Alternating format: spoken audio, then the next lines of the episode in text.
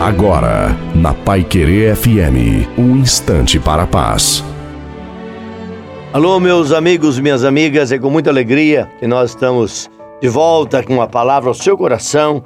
Hoje eu quero ler um texto em Gálatas, lá no capítulo 5, o versículo 14, que diz assim: Porque toda lei se cumpre numa só palavra, nesta: Amarás o teu próximo como a ti mesmo.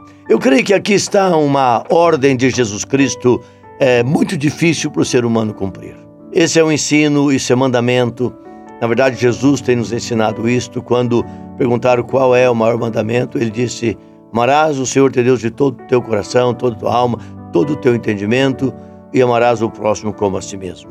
Nós somos encorajados a olhar o outro superior a nós a olhar o outro pensando no bem-estar. Isso faz muita diferença no casamento, isso muda o relacionamento na família de pais e filhos, isso transforma a família, isso dignifica o ser humano.